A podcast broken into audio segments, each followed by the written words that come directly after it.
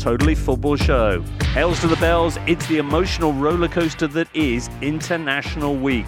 As the big names line up for some exciting international challenges, like filling the next 60 minutes, we run down where your nation is on the road to next summer's European Championships bicycles to Van Basten. Why Friday's Germany Netherlands game might be the greatest European fixture. Plus, hits and misses with the new Women's Super League season, the nice folks in the Curva Nord explaining racism, and the return of the flip reverse in this Totally Football Show in association with Paddy Power.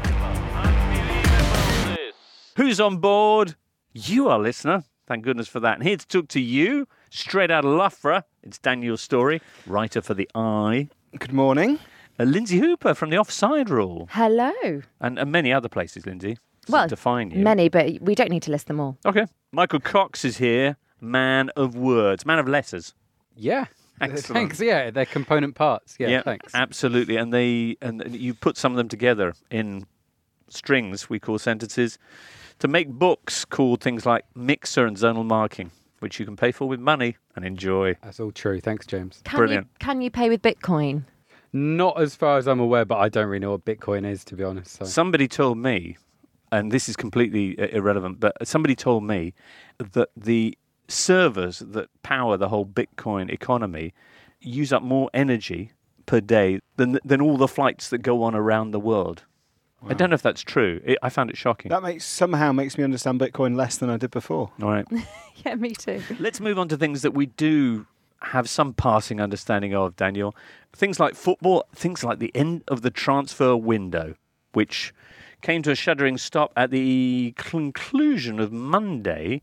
Uh, first up, how much fun does Icardi to PSG look? I think it looks potentially disastrous. So, yes, very, very fun. Right. There's the character issue of bringing in a player who's just been a massive disruption in one dressing room to a, a dressing room that's already massively disrupted. But there's also the fact that he hasn't actually played a game in how long now? Quite a while. I don't know when. So bringing him in as cover for a couple of injured players, how, how much sense does that make? Well, none. And also bringing him into a dressing room with a disgruntled Neymar who's now still there. I mean, I wouldn't want them both in my dressing room as a player. And I'm not sure that there's a place for him when everyone's fit. I mean, he's a very, quite a one dimensional forward, isn't he, Icardi? He's a, a goal poacher, hmm. essentially. He's not someone who's going to be involved in build up play. And I think, I mean, they, they have enough goals, don't they? It's You'd just think. A, it's just a strange signing. Everything about it's odd. They have got Real Madrid coming up in the Champions League and Cavani and Mbappe out, but I guess there's some logic. Can you see why they would have done? Is there one? Is there a, a way that you think it could work out, Michael? I think he'll score goals in Ligue 1. Be- Okay. because they do create chances and he is a very good finisher. But I mean, what PSG's task is is not to score more goals in Ligue 1, it's to progress in the Champions League. And I'm Right.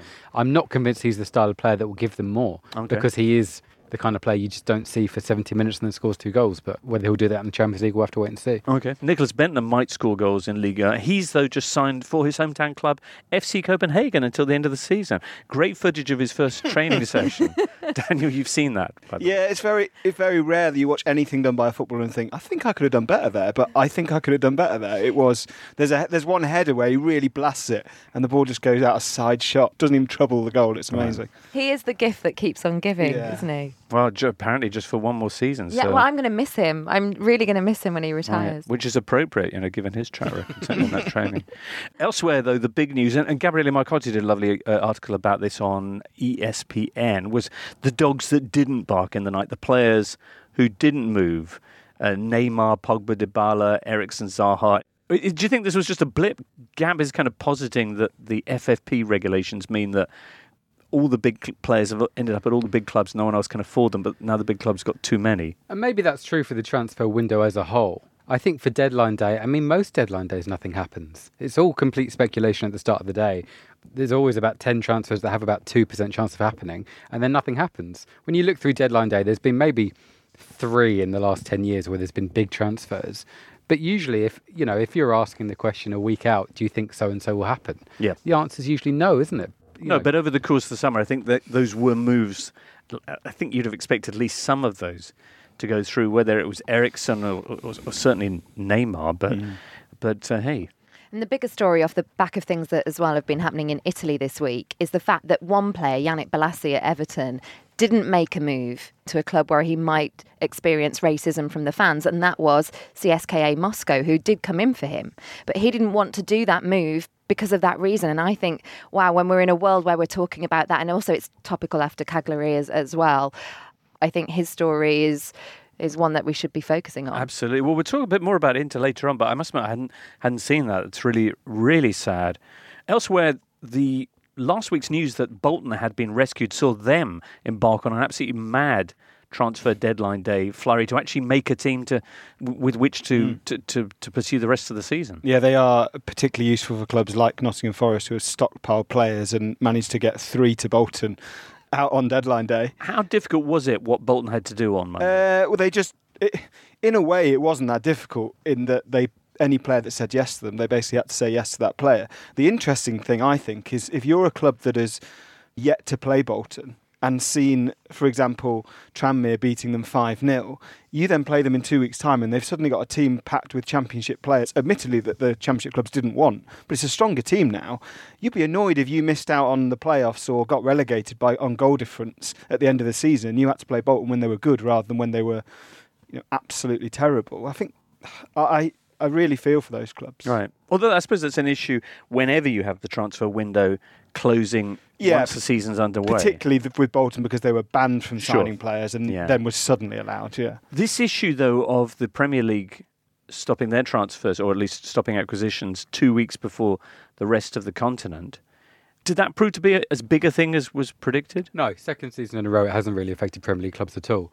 And it has affected Premier League clubs when you look at their lineups because they keep on playing unchanged sides. Whereas you look two or three years ago, managers would go into the season completely unable to prepare. And I think it's really improved the standard of football in the Premier League. So I think it's a good thing. It does. And I realise this is not, you know, the dumb thing to be saying at this moment in time for wider reasons, but I think we've got it right, and I think the rest of Europe should copy us. Uh, but, um, unfortunately, Michael, or perhaps predictably, I, I understand that we're now going to do the wrong thing uh, have they way. not have yeah. they not announced that they are intending to move it back in line with Europe? Yeah, the story is that they will vote, and the vote will be that they only need a majority, and that a majority will move to move it back, be- simply because the rest of Europe hasn't fallen into line, which seems a little bit impatient. Because I think it was Sid Lowe was saying that Spain actually is considering moving into line, just not yet and it will just take a bit of time for the clubs to agree. So it does seem a bit of a shame that they're going to. It just ruins the start of the season for me. That new season excitement yeah. is completely eclipsed by transfer noise. So you're saying we'd be throwing away our leadership in Europe at a time,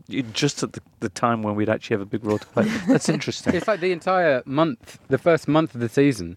I think is farcical because you have three weeks where it's just constant transfer deadline. Then there's deadline day, and you're like, okay, let's get going. It's the international break.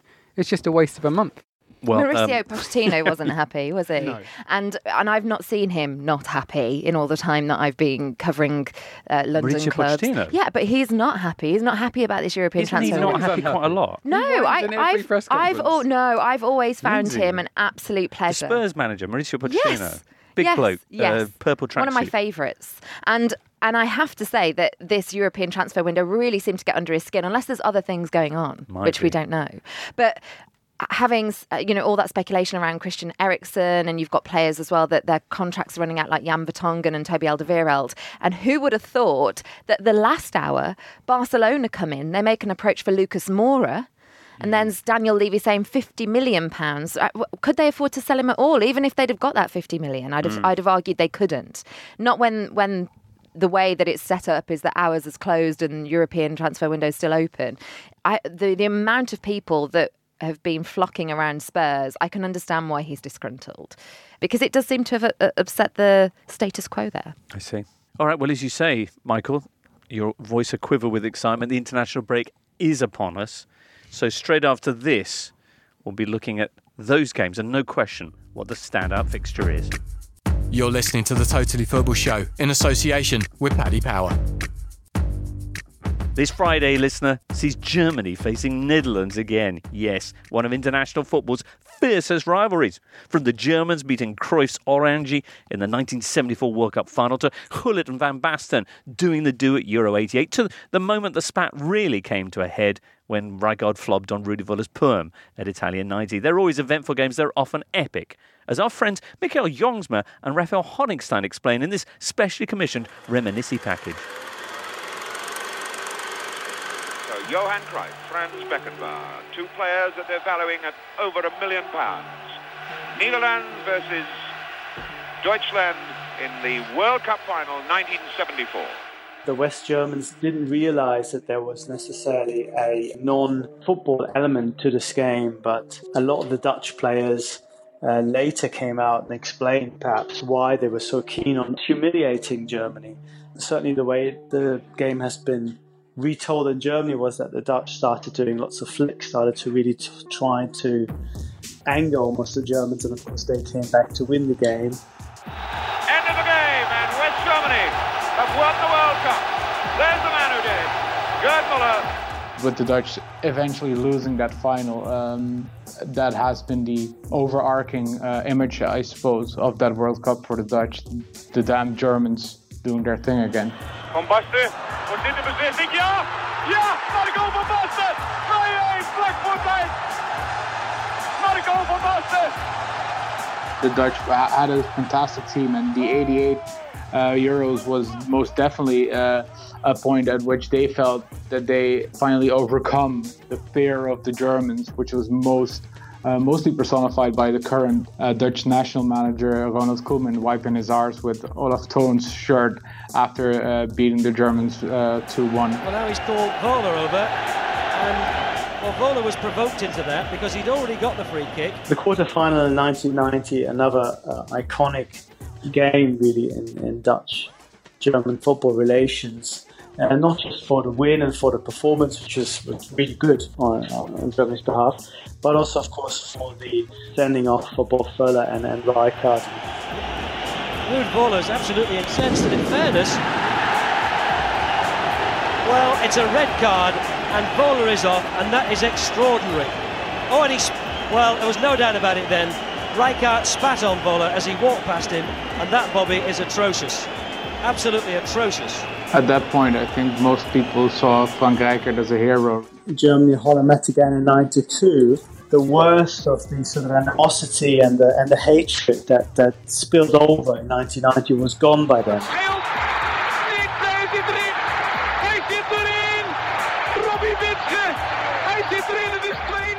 That 2 2 uh, draw in the Nations League that effectively relegated the Germans uh, and got the Dutch to the final is, is still seen as, as a, as, a, watershed moment for, for the Dutch in football, but also for, for example, for a, a player like Virgil van Dijk. When asked about his season, and he, I mean, he's had a really successful season, obviously.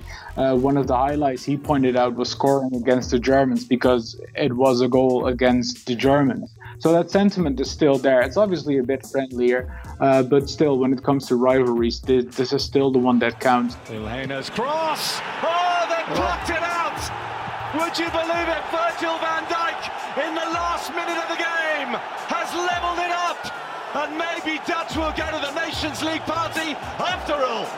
Look at this for a finish on the volley. No chance for Neuer. Well, the expectation is to win every single game in those qualifiers, whether it's the Dutch at home in Hamburg or Northern Ireland. Um, it hasn't really changed. Germany feel that they should top the scoop, that they should qualify fairly comfortably, and the results uh, almost take a backseat to the performances. Uh, that is, of course, if if they do win uh, against the Dutch. As far as Northern Ireland concerned, um, Germans appreciate uh, the challenge that they pose. Uh, they saw the Euros, you know, they saw what they did then, but it's not the sort of opposition that uh, even a Germany that is still in the process of sort of shaping up to be uh, a real powerhouse again would feel should have too many problems with. Fabulous stuff there. Netherlands, Germany, Netherlands, sorry, and Germany go again on Friday. It's actually the fourth meeting in the last year or so. The last one, which was uh, earlier on in qualifying, saw Germany winning 3 2 in Amsterdam in March. Mm. That was a brilliant game. I mean, the best international game I've seen for a long time. Just yeah. non stop action, last minute winner from, I think, Nico Schulz uh, for Germany. Germany played this mad 3 5 2 with Sané and Gnabry up front, just running everywhere. And yeah, it's just a great historic fixture. But these these fixtures have been full of goals over the last year as well. they, have. Yeah, they really have. I mean, the last three in the 12 months uh, have actually yielded 12 goals. And and I know this more than anyone because two of my friends who are married, one is from the Netherlands and one is from Germany, and they sit on different sides of the room, it feels like, um, when I've been with them. And I've watched World Cup football. And it's there's been pain there in, in Mao's eyes, you know, as a Netherlands fan over recent years. But there seems to be glimmers, doesn't there, that the Netherlands are back to, to where they once were. Well, that victory over Germany to, to earn themselves a place in the prestigious Nations League final. Of course, as it stands right now, they're both chasing the mighty Northern Ireland in the Euro qualifying group. Netherlands are, are six points behind Germany, but with their game in hand, and they both got good games in hand on on uh, Michael O'Neill's Northern Ireland. Yeah, you can't say too much at the moment, can you? Without you need a few more games really to sort of work out where the group is. But Okay, Leroy Sané, you mentioned scoring in that three-two win, and he's been he scored in the two-two draw as well, didn't Did he? Yeah. And he's not going to score in this one because he's out. That's my analysis. uh, De Ligt and De Jong haven't started their season well. Well, De Ligt had a horror show against Napoli. Anyway, it's going to be fascinating to watch on, on Friday evening. Did you know that Serge Gnabry has seven goals in his eight caps so far? I did not know that. That's a very good international scoring rate. I would say so.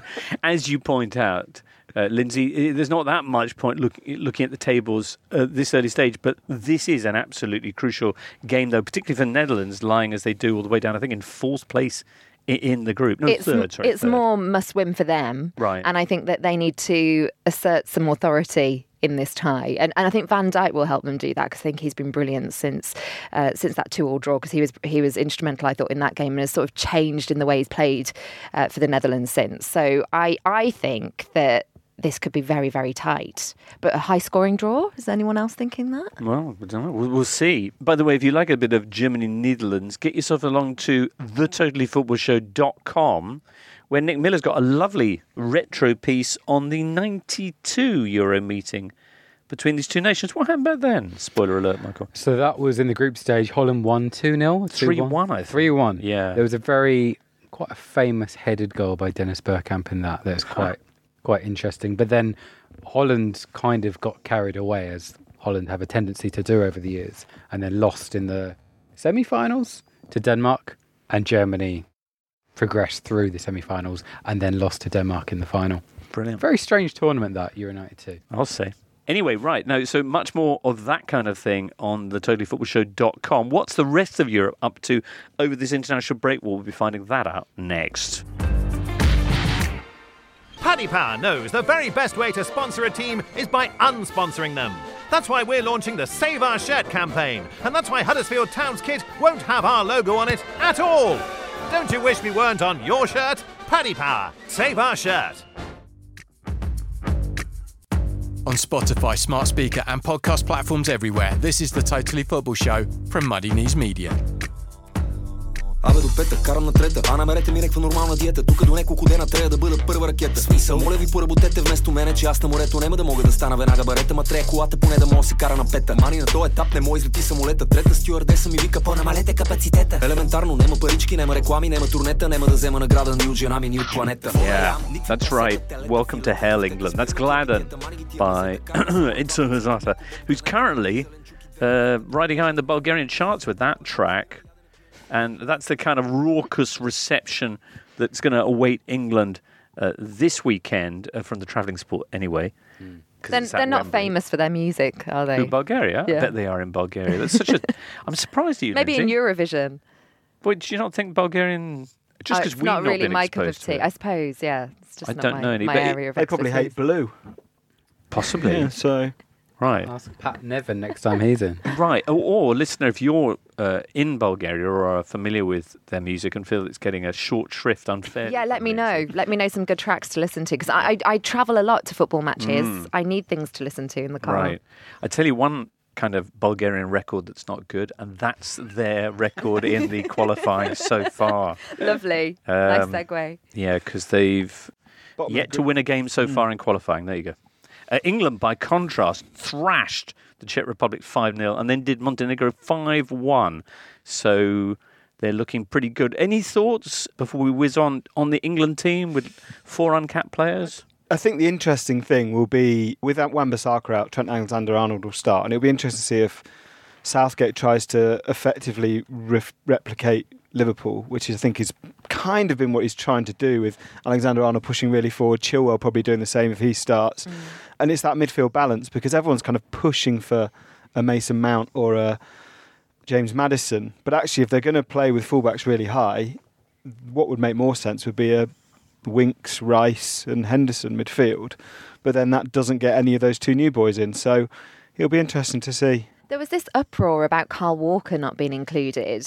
And I have to say, I agree with Gareth Southgate on this. You know, in the comments that he made, he was like, what is the point of bringing him into the squad at his age, at his experience, if I'm not going to play him straight away? Mm. And, and were you two the same? Were you thinking that he should have been included? Because I, I just thought that was quite a good explanation. We've basically got the well, we've got the, the Premier League champion at right back, we've got the European champion at right back, and we've got the most expensive right back in the history of English football. So we are there's so many options in that position that I mean, I actually think that Wan-Bissaka pulling out this squad Hmm. will negatively affect him, and he's brilliant because you, you have to take your chances to impress, and he probably might have started against at least one of these games. So.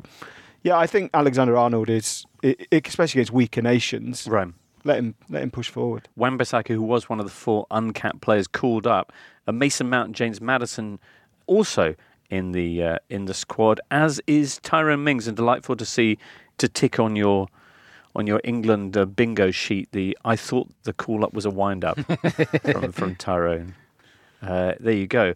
Anyway, England, they're looking good in the group. They'd have to work pretty hard not to qualify, not least because having topped the Nations League group, that means that even if they don't finish top two, they get a playoff, blah, blah, Hmm. blah, etc. Who's your favourite Bulgarian player of all time, Lynsey?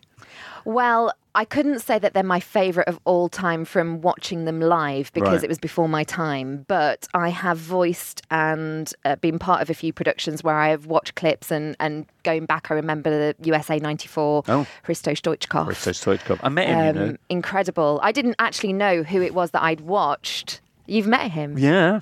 Oh, tell us more. Well, no, we just kind of we shared a. It was quite intimidating. He's a very big. Well, he's his presence it fills the room. He's a rock Yeah. star, isn't he? Basically. Yeah. Is he as feisty in real life as he was on the pitch? He doesn't need to be, you know, because no one's going to give him any jip.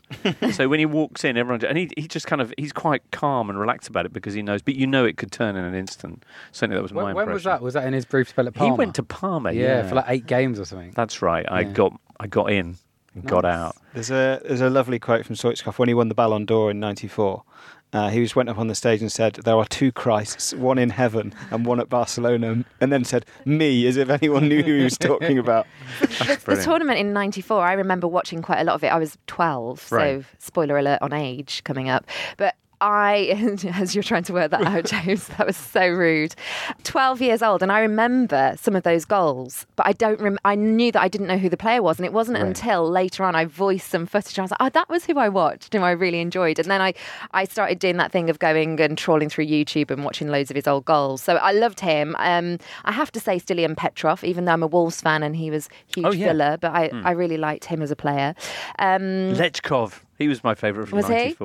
'94. Yeah, he and was the Trifon bald Ivanov, who sadly passed away in 2016. Okay. Did he? Uh, yeah, he was the kind of w- the one that looked like a wolf. Oh right, yeah. No, he was They were a good. great team. Well, anyway, their, their second best player was probably Krasimir Balakov.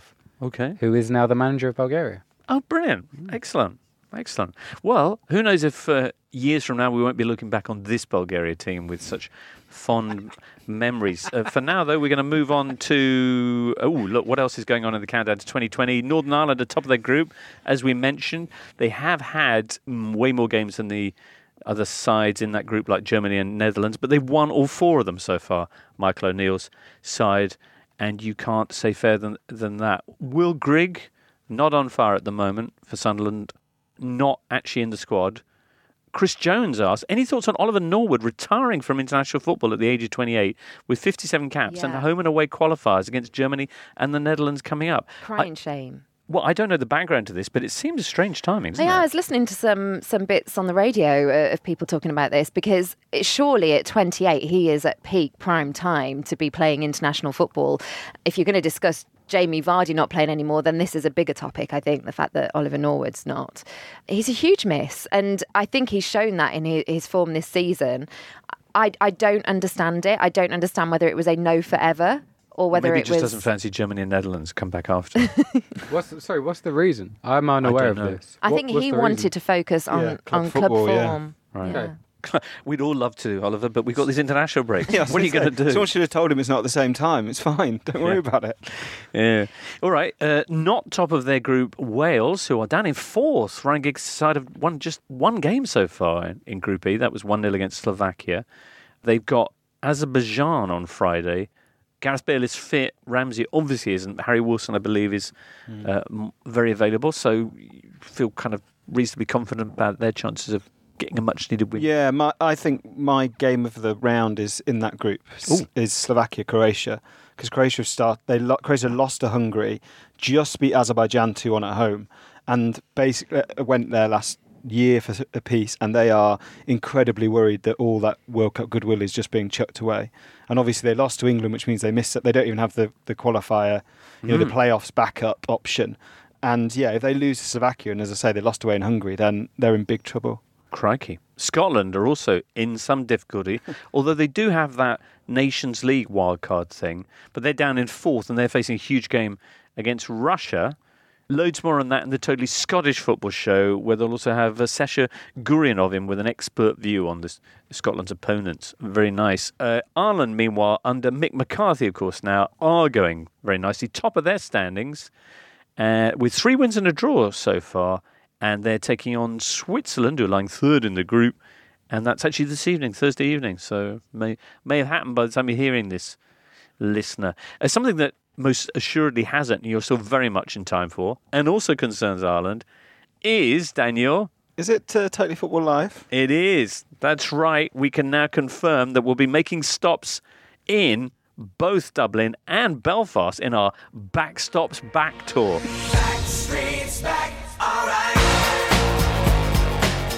At the start of November, we're going to be at Liberty Hall in Dublin on Friday, the 8th of November. That's Friday, the 8th of November. Meanwhile, Belfast Limelight will be hosting us on Saturday night, quite literally the next day. You can come to both because it's, you know, You don't repeat. You don't repeat the the same topics. I'm not so sure about that. I was just meaning it's quite easy. You just drive across. People don't want to come and hear it all again. Uh, tickets are on sale now, and you can find links to those shows and our gigs in Liverpool and London, crikey, at thetotallyfootballshow.com forward slash events. Very good. Before we leave the Euro 2020 qualifiers, any other fixtures we should be getting excited about? Lynsey? I am going as the resident Wolves fan. I'm going to mention Portugal, of course, because they've got a lot of our players. So Portugal against Serbia. Um, and at the moment, Portugal only have two points from two games. So it's interesting. But the, my, my fact about this match Right. is that this game between Portugal and Serbia has never produced less than two goals or more than three. So it either finishes 1 1 or 2 1. Or 3 0. that, that I like the idea they've only played once and it was a, a one all draw. That's what I'm hoping. No, over How many time. games have there been? I mean, over time. I don't know how many games over time. I'm just, I just know that that's a little stat about it. Why, why is everyone saying that Portugal are in so much trouble? And they've got terrific lineup. João Felix doing so well at Atletico Madrid, and him and Cristiano Ronaldo, assuming that they link up well together. But they've had what a couple of draws so far, is it? Uh, why is that? Why is everyone saying, "Oh, they're already in trouble"? I wouldn't say they're already in trouble, but they've had two home games and they've both draw, they've drawn them both. Portugal do have a habit of making qualification a little bit difficult for themselves. I just think this is one of the games where there's two teams who, who you know need a result. Two exciting teams. So of course, João Felix against uh, Luka Jovic. They faced each other in the Europa League last year. Benfica against Eintracht. Of course, Jovic used to be at Benfica, so their fans were a little bit disappointed when he moved on, and João Felix kind of came in and, and filled that hole. So I just think it's you know of all the fixtures that I don't have a vested interest in, it's maybe one I'll go out of my way to watch. Okay. This is the group, although they don't play this week, that Luxembourg are somehow second in with four points from four games. So, unfortunately, yeah. Four points from four games. They're second. Yeah. Portugal have only played twice for their two Have points. they drawn all their games, or did they win? One? No, one, they won one, drawn one. Who did they beat? Uh, Lithuania, 2 1, yes. Really? Yeah, fair play. All right. Excellent. Well, there's certainly all sorts of delights available across the broad spectrum of Euro qualifying. Up next, though, we're going to be talking about some other football that's ta- taking place this weekend. It's the start of a brand new and biggest ever, best ever Women's Super League season. You're listening to the Totally Football Show with James Richardson. WSL returns this weekend with a new sponsor, with a new TV deal. Mm. Viewers as far afield as Mexico, the Dominican Republic, Finland, and Denmark will be able to follow the adventures of champions Arsenal, newly promoted Man United, Spurs, all those other sides as, As they. will you, James, with as the FA I. player, because you can watch every single game live. And you can. I think BBC are also putting it on the red button. Is that Yeah, right? yeah. Brilliant. Okay. So, what, the opening fixtures. uh, You're going along to Stamford Bridge on Sunday. We are. as as Chelsea take on Spurs as part of this new thing of. Of, of, of bringing the women's game to venues traditionally associated with the men's version. Yeah, and they seem to be doing quite well with ticket sales. So because that's the that's the main concern, isn't it? When you bring women's football into these huge stadiums and they're used to potentially part filling something that's four or five thousand, you don't want to then be at Stamford Bridge or at the London Stadium or at the Etihad, and it being feeling like it's pretty much empty. I mean, that that was the concern, but it's not looking like that. It, it looks like there really is this pickup off the back of the World Cup. A lot of tickets have been sold. How many? We don't know at, at this stage the final amount, but I think they're looking at around at Stamford Bridge, certainly over 20,000 Wow, will be there. But a lot of them as well to entice a lot of families to come have been given out free. So we need to remind people that if you have been given free tickets to still go along, because I suppose that's the temptation when the weather maybe turns, but it is going to be worth going to, to go and see. Uh, it should be really good as well because you're going to get to see some of the Lionesses from the summer. Fran Kirby will be playing. Beth England, who just got a call up for Chelsea, she, she's going to be playing. And then you look at Spurs, who are pretty new outfit. They're the ones now trying to impress in this top division. Um, and they've got Gemma Davison, who used to play for Chelsea. So there's a nice link there. She's a very skillful player. So she'll be playing. And Kit Graham, who they poached from, from Charlton, she might be getting amongst the goals. So it should be quite a competitive match, as well as being this nice spectacle at Stamford Bridge. Uh, you've got the Manchester United derby as well. So, So that's on Saturday. That's on Saturday. Saturday, a couple of games. Bristol City taking on Brighton, Mhm. and uh, United freshly up. Yes, Uh, and I think Casey Stoney, you know, a lot of people getting overexcited because Manchester United ran away with the, the second tier Hmm. so much last season. I think perhaps expectations she's trying to manage now because uh, she has lost a few players like um, Alex Greenwood, who's gone to Lyon. I mean, who who refuses that in a move in women's football? Uh, but she has managed to get some great players. Abbie McManus moved from Manchester City. Uh, she's got Jane Ross, who's now a, a new outlet for her up front. So there are new new players. I think they're probably looking at a solid mid-table finish. I'd say Man United this season. Um, City, it's going to be interesting because no Nikita Parris for them. She went to Lyon because Lyon seemed to just take all the best players. So it's going to be interesting to to see this jostle now for the top two Champions League places. You have to think that Arsenal are, are going to be contenders after winning last season to, to retain the title. Clearly, when you look at their squad as well, and they've got people like Jordan Nobbs returning from injury, Kim Little, who's a, an absolute superstar.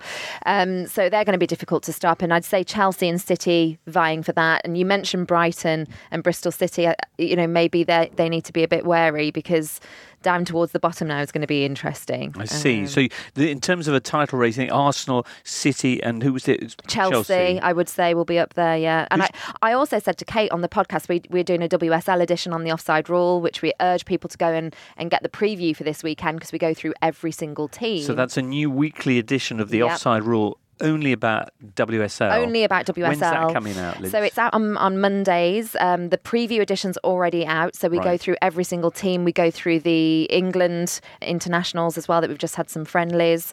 So listen in for that. I did say to Kate, because she's a Liverpool fan, I do think Liverpool are the dark horses in the WSL this season. Mm. I think that they, having once toppled Arsenal, who dominated for so long, it was Liverpool who actually took the title off them eventually, had a good couple of years, and then sort of have gone a little bit forgotten. I think that this could be the season that they start to come back into it, and I, I would say they're my, my dark horses for this season. Bold prediction. By the way, on the subject of uh, friendlies, uh, what a goal from Georgia Stanway. Oh, yeah. But just a shame about the overall result. Well, yeah. A 2 1 defeat to Norway. It's fine, though, 'cause we're, we're lucky to have Phil Neville and he is sticking around. So that's the. Did you like those quotes? I have a vision that nobody else has. I've got a bravery that no other coach has probably had. So do you know what? Thank you, Lucky Stars. I'm here. I'm here to stay, and I'm going to continue to keep improving. Uh, Hristo Stoichkov receiving his Ballon Yeah, d'Or. it feels like something he said in a hotel mirror to himself and then accidentally repeated in public. Did he genuinely say this? Yes, absolutely. Yeah, it was in a, uh, an interview, I think, with the Daily Telegraph. Susie was Wrack, it? wasn't yeah. it? Yeah. I mean, in some ways, it's nice to see somebody so infused with positivity. You know, we we talk about how sad it is when people are afflicted by depression, but as, as Phil him, himself says, I think we can go a long way. I live and breathe it, and I never have a bad day. That's something to Yeah. celebrate. The problem is that England haven't won in four games, uh, which is their worst run for about three and a half years. So. Right. Hard to see what other options we've got at this point. Daniel, uh, on, on the subject of the regular off, you know, the original brand offside rule, Mhm. are you doing something on footballing rivalries this week? Is that right? Feuds, yes. In Feuds. Football, yes. Have you have you had to go back and re-record it on the basis of uh, Michael Owen and Alan I think Shearer's that inspired extraordinary it. tip- wow. I know. I, and uh, Steve Wilson got involved, didn't he? Commentator as Did well. he? Yeah. Did you see that? So- Michael, have you got involved in this? Where do you? Where, where- are you team Michael or team? Uh, my suspicion is that Owen's details were incorrect. Really? About Yeah. Alan Shearer wanting to move away? Yeah, so this wasn't when Owen was at Newcastle. Can you just give us a timeline for anyone who hasn't, who isn't sad enough to? So he's read them? he's talking about. He says when Shearer was at Newcastle under Robson. But the problems begin i- with Michael's book, Michael Owen's book, uh, where he says that going to Newcastle is something that he always regrets, and that basically he Hmm. Yeah. repeats some of the stuff he said on BT he's, Sport. he's always said it, hasn't he? Yeah. He's been saying it for ten years. Yeah. And I think he makes one or two comments about Alan Shearer as well. And Shearer then comes out and says, "Well, you were still holding down 120,000 a week or something." He was going to. He was turning up daily in training and leaving from training in a helicopter at that point. So I think it's fair to say he was making the most of the situation, uh, which then led to that incredible Dubai video. Yeah. Um, if you haven't seen it, listener, do, and that'll be the one good thing that comes out of this whole whole thing. But anyway, so they had a bit of a spat, and and as you say, Steve Davis. I didn't see. What did he uh, interject? Steve Wilson, sorry. So, oh, sorry. Not Steve say- Davis. As you say. So, what did Steve Wilson do? I I think that he was just commenting on the fact that the book, y- you know, when people release parts on um, newspapers, is there a is there, do they call- Yeah, serialization. Hmm. And I think that Michael just reacted to something that Steve had said or pulled him up on and, and basically said, when you see it in context, Hmm. you will know. So we all will know when we read the book in context. Brilliant. But the, the northeast based journalist suggests that the chronology of that is not quite right, and Okay. actually Shearer wasn't pushing for a move to Liverpool. I mean, m- my objection to that is this. Owen's talking about a point where he wasn't at Newcastle. Right. He was at Liverpool at that time, so it's not like he has any inside knowledge of the. He might have heard murmurings from the club, but I just thought it was.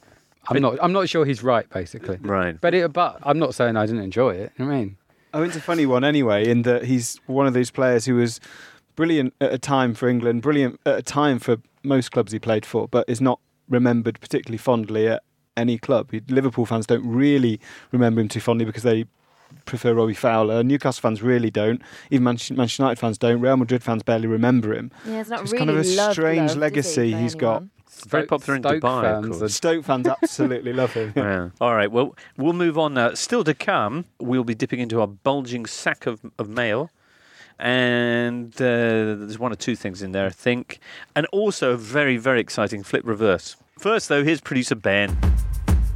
Thank you very much, Jembo, and a very happy International Week listeners. I've got Lee Price from Paddy Power on the line. Lee, let's start by talking about England and Bulgaria. Uh, give us some markets on this one, please. Yeah, just as I got used to Premier League being back, it's back to England time. Good news though, they're 1 to 20 to win this match. Uh, the draw is 10 to 1, or Bulgaria massive 25 to 1 outsiders. As for goal scorers, Mr. Kane is 4 to 11 odds on to score. Uh, various other players who might make their bow. James Maddison 2 to 1 to score any time. Mason Mount 2 to 1 to score any time. Or Mings on his debut 13 to 2 if he gets on the pitch, of course. And one final one for you here 9 to 2 that Harry Kane wins a penalty. No comment. And what are you guys making for the Scotland Russia game? This is one of the closest matches in our betting for the international week. Scotland are seven to four, Russia eight to five, making the visitors the very, very slight favourites. Fifteen to eight for the draw, but Scotland could really do with a win. We've been hearing from Rafa and Michiel Jongsma about the rivalry between Germany and Holland. Give us some numbers on this one, please. I don't know if I've done something wrong here, but I'm quite surprised by the odds. Uh, probably just me, to be fair. It's 10 to 11 that Germany win this one. Odds on, despite the last few games between these teams being very, very close. Holland are 5 to 2 and sound like value to me, or the draw's 13 to 5. Either way, should be a great game to watch. And finally, what are the odds, please, on Spain hitting double figures against the Faroe Isles? Now, this is a game I could be confident predicting. Spain are an incredible 1 to 80 to win. Although, is it really that incredible? Uh, Faroe Islands 125 to 1 to win, and God, I love it they did. More likely, in fact, five times more likely, is that Spain hit double figures. It's 25 to 1. They score 10 or more goals. That'd be brutal. You can find out those odds and more at paddypower.com or the Paddy Power app. Prices are accurate at the time of recording. It's over 18s only. Terms and conditions apply. And when the fun stops, stop. Now, let's have a look. Who sent us uh, a missive? Oh, here's Philip Benton who says, Can we have a new flip and reverse it? perhaps, says Philip, perhaps one which means Bury survive. That would be nice, wouldn't it? but. Um, but no, that's not what you've done, is it? But no, I've I've ignored that very wholesome suggestion. He's trying to get Right. retweets or something. yeah. So Could uh, have one where World, World War Two didn't happen. So the, I mean, that's very valid. Yeah, I suppose. Um, the no Christmas truce match, though, so football would lose out in World War One. What if it was World War One? yeah, yeah. Yeah. Yes. Okay. Maybe But, but what you've again. done is, is actually a question that, to be fair, it's not the one that Philip's asking, but it is one that has been raised by many people. I suppose it has. Yes. It has uh, in recent weeks. What would have happened? What would have happened if Alexis Sanchez had gone to Manchester City instead of Manchester United?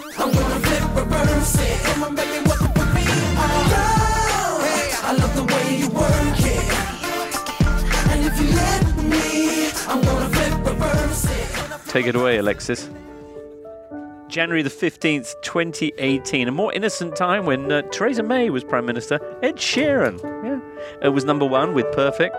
And Pep Guardiola formally announced that City were ending their pursuit of Arsenal's Alexis Sanchez. Dog lover Alexis was having a so so season with the Gunners, having scored seven goals in 19 games. He'd made it known he wanted to go to a club that would challenge for the title. The City board decided that the pooch preferring players' wage demands were too high, though, and would cause a ruckus in their squad. So they let him go to United, who were on their way at the time to finishing second under Jose Mourinho. In the end, the chum of K9's Chilean was given a contract worth about 390 grand a week with 75,000 bonus for every first team start and loads of goal and assist bonuses, which, to be fair, remained very much in the realms of the hypothetical. But had that swap deal with Mkhitaryan not gone through and he gone to join Pep instead, what world will we be living in now, Daniel Storey? So I think, I mean, City go on to win the league that season, and that's undoubted. They were far enough clear. He was signed ostensibly for the Champions League. I'm not sure he makes a difference in the fairly emphatic, eventually defeat to Liverpool. So I think that season at City stays as it is. I would suggest maybe that City don't win the league last season and that Liverpool do, because the Sanchez signing at the time came off the back of some pretty significant doubts about Sergio Aguero's ability to adapt to Pep Guardiola football, and the the potential was that he would either play as this left-sided forward, and therefore Raheem Sterling's place might suffer, or as a central striker, which he'd been doing at Arsenal for a bit, and Sergio Aguero's place might suffer, and they were two brilliant cogs in City's machine last season. So I think it's probably fair to say that that might not have happened. The knock-on effects are Riyad Mahrez certainly doesn't go to City, right? Because they are hamstrung by those wages. And Guardiola has even said it would have damaged us if we'd have signed Sanchez at that money. Also, he said that Kevin De Bruyne and Raheem Sterling would probably have kicked up a bit more of a fuss for their new deals in terms Mm. of the amount of money they'd have wanted. And certainly, I think Leroy Sané would probably have been sold to make up that shortfall. So essentially, he would have weakened Man City quite. yeah, I think substantially. Guardiola said that, and I think that's probably true. This idea that Sanchez would have been was a flop at Manchester United, but would have been brilliant at, at, at City, I don't really buy into because he looked in that half season at Arsenal like he'd played too much football, and I think that was the case. Okay. Now, in this scenario, can we also pretend that there's a swap deal? Yeah. at play. You know, who's going from Man City? Who are they losing? And what does that do for Arsenal? Right. Arsenal don't get Well, Mkhitaryan. I think I think Arsenal would have probably bought Riyad Mahrez from Leicester because he wouldn't have gone to City. Right. But I think the, the, the more interesting issue is at Manchester United. Sorry, Lynsey. Sorry. I think The the, more interesting issue. I think is at Man United because I think if they finish second and Mourinho is allowed to spend the money they did spend on Sanchez on a centre back that he wanted, potentially Virgil van Dijk or Harry Maguire a year earlier, and then bought a wide player that he wanted, they could. I think they would probably have finished in the top four. and Mourinho could very feasibly still be Man United manager. And the good thing is, with the, with the money they didn't spend on Sanchez wages, they got it and they saved Bury, didn't they? So So in a way, you've Very much answered the movers and question. shakers. Yeah. That's extraordinary. You know, I thought that was going to be quite a simple answer, but it was anything but. Sorry. I guess the lesson there is that if you go back and you meddle with even the smallest piece Uh, of the, you know, of, And it- What was that noise? chronology. and if producer Ben gives you two like- days to prepare for an answer, then Right. you will really oh dear, deep really? dive Do you have a it. heads yeah, up on yeah, that? I did, Okay. yeah. That's nice. so basically, Arsenal. And do we ever answer Lynsey's question about who do Arsenal get? They get Riyad I think they Mahrez. also get Riyad Mahrez and, And what happens well. to Mkhitaryan then? I he goes to Italy a yeah, couple he goes years to Ro- yeah, exactly. He goes Yeah. to Napoli rather than Roma or something. See, I, I thought you might have said that, you know, maybe they got Sane as part of a swap or something. Well, they, No. the the story was of, at the time was that City offered Raheem Sterling as part of a swap deal for Alexis Sanchez. That the summer Wow. before, but that was the summer before, Still, which would have been very interesting because I think Ster- it's fair to say that Sterling is a player more than any other who has benefited from being at Manchester City rather than at a club like Arsenal. right. Sanchez, by the way, in what we term reality, uh, scored a grand total of three goals. Three for Man United. That's the same number as Daniel James has already got this season. Bonkers. I think he'll score a lot this season for Daniel James. No, no, Sanchez. Oh, what for Conte. Inter? Yeah, yeah. What was he?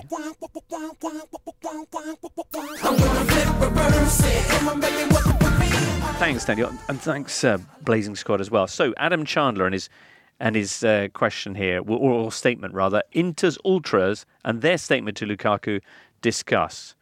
This follows last Sunday's events in the game between Cagliari and Inter when uh, audible monkey chants are directed at Romelu Lukaku as he steps up to take a penalty, penalty that wins the game for Inter.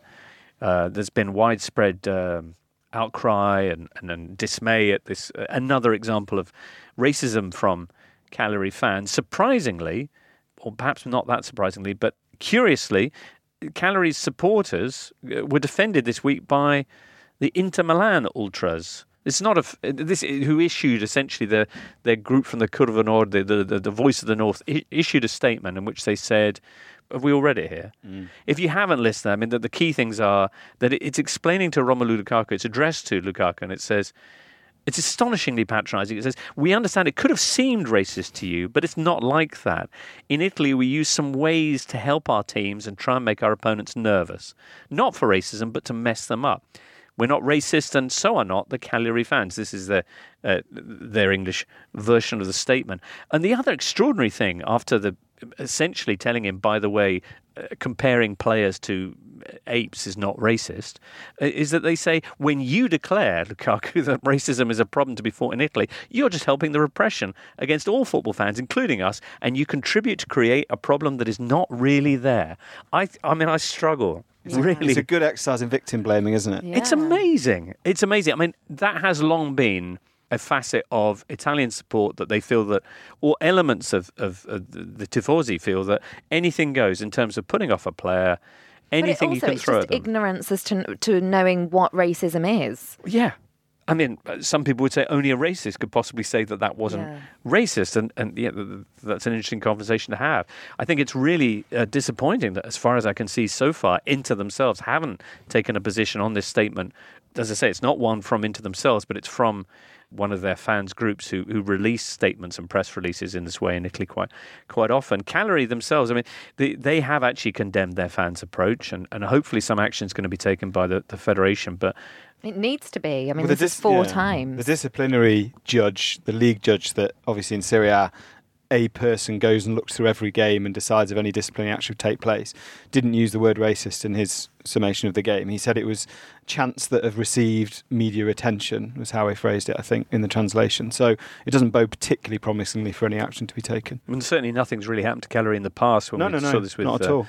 Well, Moise Kean last season. And uh, with. Balotelli and Muntari and right the way back, they've never had action taken against them as a club. part of the issue, I think, is that in Italy there is this notion that if we just kind of, if we just ignore them, I mean, the ultras are just kind of badly behaved, and maybe they'll catch up with the rest of society eventually. And to be fair, the ultras are often really, really positive organisations. Mm. I mean, they Yeah, do yeah, some, yeah. they do do some incredibly, well, not just in terms of the choreography and the, the whole kind of folklore of the Italian game, but some of them are incredibly you know, socially aware and woke, if you want to use that expression, and do great, great, great things, and and and also provide a framework of solidarity and, and even a voice for the fan in in a game in which you know in the modern game in which uh, obviously they. The the fans are struggling struggling to have any kind of weight in decision making. So in that sense, the ultras often do positive things. This though is really really depressing. But they kind of have the power to release statements like this because the league hasn't taken action before. So the league is effectively, overtly or implicitly, is saying, well, yeah, that's right. You know, anything is allowed because they haven't taken any action when they've done it before. So why would they not do it? Keep doing it. Mm. And obviously, people like Carlo Tavecchio, who has been a president of the Italian Football Federation, and you know, he's talking about things like players eating bananas before coming to Italy, and he was the president for three years. So it's not as if this isn't entrenched in the culture all over. Hmm. The thing I find extraordinary is even if the people in power have no interest in tackling racism, these people are so obsessed with the brand of their leagues. They must understand that if I were to ask my friends, you know, what the score was of Napoli Juve, they might not know, but everyone will have seen this. And it just puts people off their the thing that they're trying to promote. And if if that seems like the only way that you can get these people to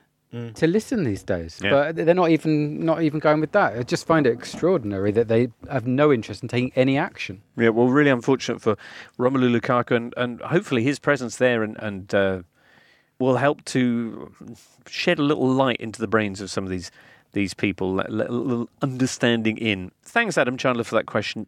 In other tweets news, the Sausage Koenig asked for information about the statistical basis for the notion that 2 0 is a dangerous scoreline. And this, unfortunately, sparked one of those kind of Michael Owen, Alan Shearer esque Twitter beefs between our very own Michael Cox. Who have you been feuding and with, Duncan Foxy? Alexander, who was trying to Oh. bully you with numbers and stuff. Yeah. He'll do that, won't he? Yeah, well, my objection, first of all, hmm. is I think the original phrase was 2 0 is a dangerous lead. right. Not the most dangerous. It was like, don't switch off. We've all seen you can go 2 0 up, feel comfortable, you can see two goals. Then it got changed to the most dangerous lead, which is clearly not Clearly, the that's not the case. lead. And then I think also my reaction to Duncan's numbers. I mean, he comes up with the all-time Premier League numbers up until the end of last season for teams who were two goals up, and only 2.7 of those matches have then gone on to see that team defeated. But Uh, that's that's a silly stat to use. It shouldn't be just defeated, it should be draw as well. Right. If you're 2 0 up and you drew, drew 2 all, that's evidence of a 2 0 lead being dangerous. Akin to Chelsea and Sheffield United last week. and Arsenal and Tottenham. So it's happened 20%, he- twenty percent of the time within the last ten Premier League games. I would suggest that even a game like Juve Napoli last week, which saw Juve taking a 3 0 lead, effectively then consider their job done, get caught out by Napoli to the tune of three goals, and suddenly find themselves heading towards a 3 3 draw. They went on to win it through an own goal by Napoli's Koulibaly, but that was still danger. So even though that doesn't figure in Duncan's stats, I'm afraid the numbers here, they don't tell the whole, whole story. It's essentially unbelievably dangerous to go two goals up and to be avoided uh, wherever possible. Whilst you're talking about Juventus, Right. I noticed that Emre Can, so he's not in the Champions League yeah, squad. that's unfortunate. Ooh. Well, I think that goes back to what we were talking about at the top, where uh, the, the rich clubs have assembled very large sets of players, probably on the assumption that at a certain point they'd be able to move the surplus ones on, but turns out they're all full. And and it's not as if Juventus picked any surprises to leave out Emre Can. Really, it's just they have too many players, isn't it? Right. But I read an interview with him on international duty where he said, "Once once I'm back Yeah. from duty, I need to have a word." I mean, what's he going to say? well, no, but uh, his position is that he was told when he decided not to move away. Which is the curious thing about this, because it it wasn't like he was one of the ones that they were trying to get rid of, but he was told, "No, stay with us because you've got Champions League football, and so you can understand. I mean, if that's what genuinely happened, that's certainly his position. Um, you can understand his frustration to then find that actually he doesn't. And also, it's funny because he's the exact kind of player you try and squeeze into your squad because he can play anywhere, can't he? Fair. I thought that too. I thought well, surely he would They've he got too would many be strikers, good to have in they, your I squad. suppose? Yeah. They leave out Mandzukic as well. Yes. Which Oh. is well, I think there's there's 'Cause that's because of about January his commitment transfer, to yeah. you know the the Sarri project going it's a shame. forward. He's so many Champions Oh. League Yeah, moments yeah. over the years. Man I United have been linked with him and West Ham, haven't they? They they were they were the transfer window now. For, no, but for January. Yeah. for January. I know we're talking about the next transfer window already. Oh, we already? Yeah. Crikey. Ollis wants to talk about the best sports books that each of the panel have read, not including not including any they've written themselves. Okay. But Daniel, you can do Michael. I don't know. He's going first. I don't trust him. Michael. A best uh, sports book I've read this year, if I Yes. can say that, is a book called Full Gas by Peter Cossins, which is about the tactical development of road cycling. And it's absolutely brilliant. Brilliant. It just splits everything into great cate- oh, well, great chapters, but categorizes the different stages. Right. And there's just, I'm a really big cycling fan, but there's so many things I had never considered about it, and it's brilliant. Oh, that's interesting. You'd probably like it. You're into cycling, aren't you? I am. I like a bit of cycling. I think one of my favourite sporting books, apart from uh, people's who've written in this room, of course, was uh, Tyler Hamilton's book. Yeah. Oh, I love that. Yeah, it was Yeah, that was amazing. brilliant. Which, the title of which is Oh, I can't remember, but it, it won the. It's not Racing Through the Dark because that's uh, David Millar's, isn't it? Which is also good, but Tyler Hamilton's is, is extraordinary. Tyler Hamilton's is very good. There's certain sports that are good for sports books, and cycling is up there. Ooh, uh, producer Abby, who's in for producer Ben this week, says Secret Racer. Secret Race says The producer secret Ben. race, who's yes. for- I mean, as this is a football podcast, I'll give two football shouts. First is the Bible, which is The Ball Is Round by David Goldblatt, which is a bit of a textbook, really. It's a, about a thousand pages. I thought for a second you were genuinely going to say the Bible, and then I was going to say best of the Bible. What are your favourite bits? Old And you're gonna say, Testament. I don't want to Yeah, discuss about the mine. same, uh, and uh, uh, the miracle of Castel di Sangro is Okay. is the one really. Is that kind of romantic Right. tale? And why he hasn't done a follow-up book? Yeah. because that place, yeah. I feel like I'm going to lower the tone with, with my suggestion. Is 'cause Frank ev- Lampard's magic boots or? no, but I, I think given that it's a week where Ray Parlour has had a book come out. Has he? Yes. I thought we'd go for What's the it- like it called? rock bottom toilet humour. What's what's Ray's book called? Oh, I can't. I don't know off the top of the book. Is of it my called head. Parlour Talk or something? It'll It be, should I, be, I- I shouldn't promise you, it'll be called "It's Only Ray Parlour." I'm almost he- certain it'll be called No, that. he had a book that came out like three years ago that was called that. There we go. on that general theme, I would say if you like your toilet humour, if you like real bottom of the. Ray yeah, like a toilet book, really, one that you read in, in the bog. I would go with Paul Merson Oh, I thought it was and his one of mine or autobiography. It is hilarious. Is it? It is absolutely hilarious, but probably not very highbrow. No, that's I'm just looking at the Romford Pele uh, colon. It's only Ray Parlour's autobiography. Yeah, that was uh, came out in 2016, but there's no word there's here a, on there's what a the- new there's a new book. While you're having a look for that, here's a question from Guts8 Gary, and I, I found this very interesting actually. Guts8 asks, I've always wanted to know what does a manager of a big club, say a Liverpool, Juve, or Real Madrid, do during international week, given that all of his players are going to be away for 10 days? Logic suggests working on fine tuning in training, but how can you with none of your first 11 and benched? It's a very good point, there, isn't it? What do they do? Does anybody know? I'm not sure there's an interesting answer for that, other Oh. than they make do with what they can with the players around. Well, that's absolutely right. I mean, in terms of, he- he says fine tuning, but that that's a vague term anyway, in that there isn't an awful lot of fine tuning to do once the season begins. It's about training the players you have. So I guess they do exactly the same, but with the players they have. So, breaking Ray Parlour news. uh, It came out on the fifth of May. It's only Ray Parlour's. So it is that Broken. it Yeah, came out in came out May. Oh, that's an old one. That's But what have they done then? Have they done It's a the re? audiobook. I think it's Uh, paperback. Yeah, I think that's his You audio can't have another book. You bought one out like three years ago. No, I read that like three years ago. Oh, okay. Well, he's been talking about it again this week. You read it? he has, uh, yeah. How, d- how would you rate that in your top 10 football books? I wouldn't feature in the top ten. Okay, but in terms of f- tell-all players' autobiographies, would it feature in that? What's your favourite tell-all players' autobiography? Favorite autobiography is a good question. I think. Okay. That is a good question. I would say. Oh, you go. I think the best one I've read in recent years is Craig Bellamy's autobiography. Oh, I bet that's interesting. It's got a good Yeah. title, hasn't it? Is it Goodfellas? Yeah. Yeah. Which I found interesting because I read a hell of a lot of footballers' autobiographies for the one of the books I did. Basically, any book ghost written by Oliver Holt is very good. Paul McGrath's is Right. not as for football reasons necessarily, but yeah, Paul McGrath's is a heck of a read. Okay. Well, there's some uh, reading for you, listener. Uh, that brings us, though, to the end of today's show. Many thanks to Lynsey, to Daniel, and to Michael for being with us. Daniel, you're actually going to be coming along to the Fantasy Football, the official Fantasy Premier League podcast, which will be out Thursday night, Friday morning, and then you're back on Monday as well. Mm, the Crikey. quick hat trick. Robbie Fowler versus Arsenal. Exactly. Frida Fagerlund and Jack Lang. High flying in fantasy terms, Jack Lang. Do you know he's number one in his country? Yeah, because he's put his country down as the Holy See. Well, because he thought of it. Anyone could have done that, There's about 10 people who have put that, isn't there? Well, He's beaten all of them. Uh, so far, anyway. Uh, what are you up to this weekend, Lynsey? You're going across to that So I'm going game. to Stamford Bridge and I'm moving house. Oh, wow. So Stamford Bridge on Sunday, moving house on Monday. Good luck with that. Michael? I'm going to Sussex against Worcestershire in the T20 Blast. Then I'm going to Whitehawk against Abbey Rangers. Keep an eye out on the Athletic for a special feature on that. Brilliant. Whitehawk from Brighton. How did you know that? Because I remember them. They they had a cup run, didn't they? They did have a cup run. Yeah. You know what Whitehawk was also the, the site of? It was. It's a brutal area of a already rough town, isn't it? Half of that is true, I would okay. say. Yeah, I mean, obviously Brighton's quite a pleasant place, but Whitehawk's the kind of It was also the scene edgier. of yeah. It was also the scene of that you've got no fans, rant. Was it? Yeah. Spoilt the intro to Do my you want some? fascinating article. Yeah, yeah. Because I'll give it you. Yeah. So the thing that gets uh, the bloke rolled up is the bloke going, "Them Yorks are playing well," and he objects to that. Well, to play us out then today, let's just enjoy the dulcet tones of the Wealdstone Raider, and we'll see you all for another Totally Football show on Monday. I'm the Wealdstone Raider. You might know who I am.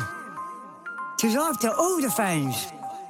Some of these rappers have got no tunes and no fans. That's why I'm here. The Wealdstone Raider. Wealdstone Raider.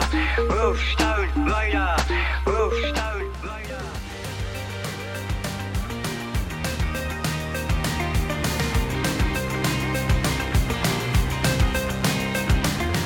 You've been listening to the Totally Football Show, a Muddy Knees Media production. For sales and advertising, please email sales at muddykneesmedia.com. Keep up to date with everything across our Totally Football network at The Totally Show on Twitter, and make sure you check out our brand new website too, thetotallyfootballshow.com.